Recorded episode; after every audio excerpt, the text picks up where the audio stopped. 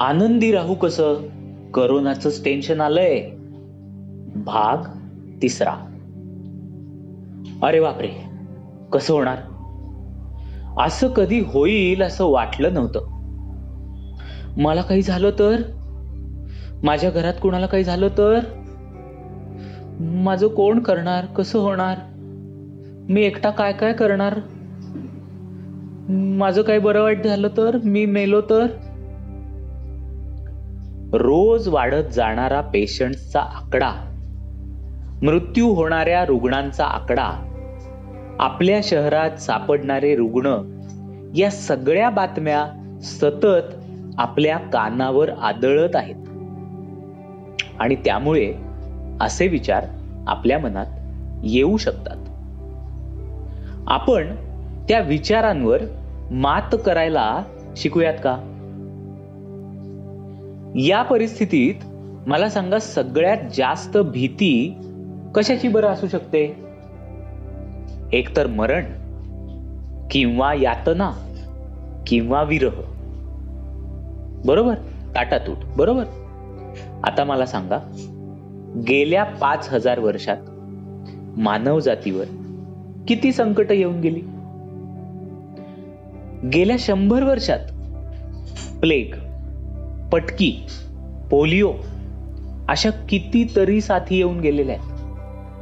त्यामध्ये लाखो माणसं मेलेली आहेत. इसवी सन अठराशे शहाण्णव ते एकोणीसशे एकोणचाळीस.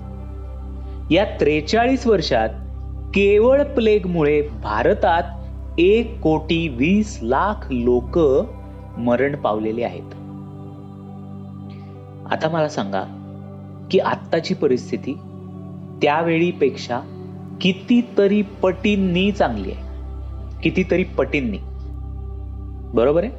कारण अनेक साधनं विकसित झालेली आहेत आणि खूप कम्युनिकेशन फास्ट आहे आणि उपचार फास्ट मिळत आहेत अनेक गोष्टी चांगल्या होत आहेत. आता यावर तुम्हाला असं वाटू शकतं की त्यावेळी ती साथ एखाद्या प्रदेशात फार तर एखाद्या देशापुरती मर्यादित होती. आता अख्खं जग त्या साथीने ग्रासलंय. मग कसं काय करणार?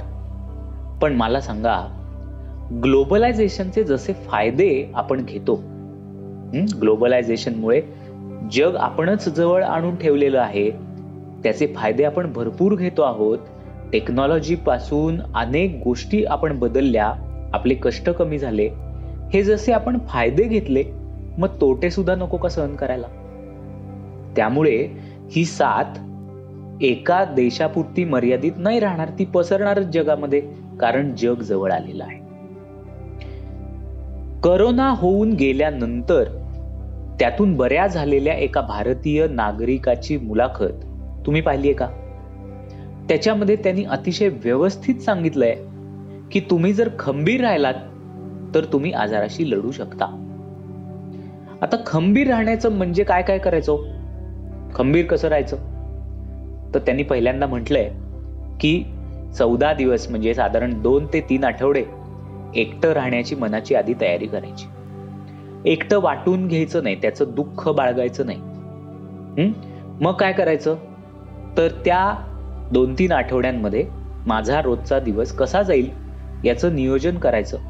काही छोट्या छोट्या गोष्टी कामं छंद त्यांचं वेळापत्रक करायचं आणि व्यवस्थित दिवस घालवायचा रिकामा दिवस घालवायचा नाही. रोज न चुकता थोडा का होईना पण व्यायाम करायचा. थोडस चालायचं श्वासाचे व्यायाम जमत असतील ते करायचं आणि व्यवस्थित आहार घ्यायचा. अजून एक तिसरी गोष्ट त्यांनी अशी सांगितली आसन प्राणायाम या गोष्टी आवर्जून करायच्याच आहेत. कारण त्यांच्यामुळे आपली मनस्थिती आणि आपलं शरीर दोन्ही चांगलं राहतं. हम्म. आणि या गोष्टीवर आत्ता मेडिकल फील्डमधल्या सगळ्या एक्सपर्टचं एकमत आहे की ज्या पेशंट्सची मनस्थिती उत्तम आहे ते पेशंट्स लवकर रिकवर होतात आणि ज्यांची मनस्थिती उत्तम नाही आहे त्यांना रिकव्हरीला खूप वेळ लागतो. तुमची मनस्थिती जर तुम्ही उत्तम ठेवलीत तर करोनाला परतवून लावणं शक्य आहे असं त्यांनी म्हटलंय आणि याच्यावर सगळ्यांचं एकमत आहे. सध्या आपल्या महाराष्ट्रामध्ये करोनामुळे मृत्यू होण्याचं प्रमाण दीड टक्का आहे. आपण असं समजूयात की ठीक आहे दीड टक्का कमी आहे आपल्याला कोणीतरी खोटी माहिती सांगते तरी जास्तीत जास्त किती असेल? तीन टक्के असेल चार टक्का असेल मॅक्झिमम. जरी आपण पकडलं खोटी माहिती सांगितली आहे तरी म्हणजे आपल्या अंदाजे जास्तीत जास्त एवढी असेल. अधिकृत माहिती खरं तर दोन टक्क्याच्या आत आहे. आणि त्यावर आपण विश्वास ठेवणं गरजेचं सुद्धा आहे. म्हणजेच काय? मला जर आजाराची लक्षणं दिसायला लागली करोना झाला तरी सुद्धा माझं बरं होण्याचं प्रमाण बरे होण्याचे चान्सेस अठ्ठ्याण्णव टक्के आहेत. बरोबर? तसंच माझ्या जवळच्या व्यक्तीला करोना झाला आजार झाला तरी त्याचे बरे होण्याचे चान्सेस अठ्ठ्याण्णव टक्के आहेत. आता मला सांगा असा कुठला आजार आहे की ज्याच्यामध्ये बरं होण्याचे चान्सेस शंभर टक्के असतात?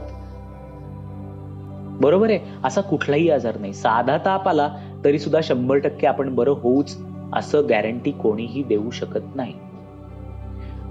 आता तुम्ही म्हणाल अहो पण त्या दोन टक्क्यातच नेमका आम्ही सापडलो तर? मग आता मी तुम्हाला विचारतो की जेव्हा साथ नव्हती तेव्हा तुमचे जगण्याचे चान्सेस शंभर टक्के होते का हो?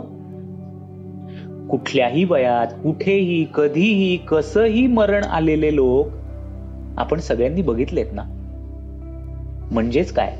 की एरवी सुद्धा मी जगणारच आहे असं छातीटोकपणे कोणीही सांगू शकत नाही. आपल्याला कोणीही गॅरंटी देऊ शकत नाही की आपण जगणारच आहोत. उद्या मी जिवंतच राहणार आहे परवा राहणारच आहे पन्नास वर्ष राहणारच आहे नाही सांगू शकत. जिवंत राहण्यासाठीची आपल्या शरीरामध्ये एकीकडे प्रचंड लवचिकता आहे बरं का. प्रचंड लवचिक आहे सरळ शरीर. पण दुसरीकडे ते अतिशय नाजूक सुद्धा आहे. म्हणजे पहा एक श्वास बाहेर पडला आणि पुढचा श्वास आत आलाच नाही. संपलं आयुष्य. इतकं नाजूक आपलं शरीर आहे. त्यामुळे आपण आपल्या शरीराला गृहीत धरणं आपल्या जगण्याला गृहीत धरणं हे थांबवायचं का जरा? कधी आपण थांबवणार आहे मी कधी मरणारच नाही असं जे आपल्याला वाटतं त्यातून आपण कधी बाहेर येणार?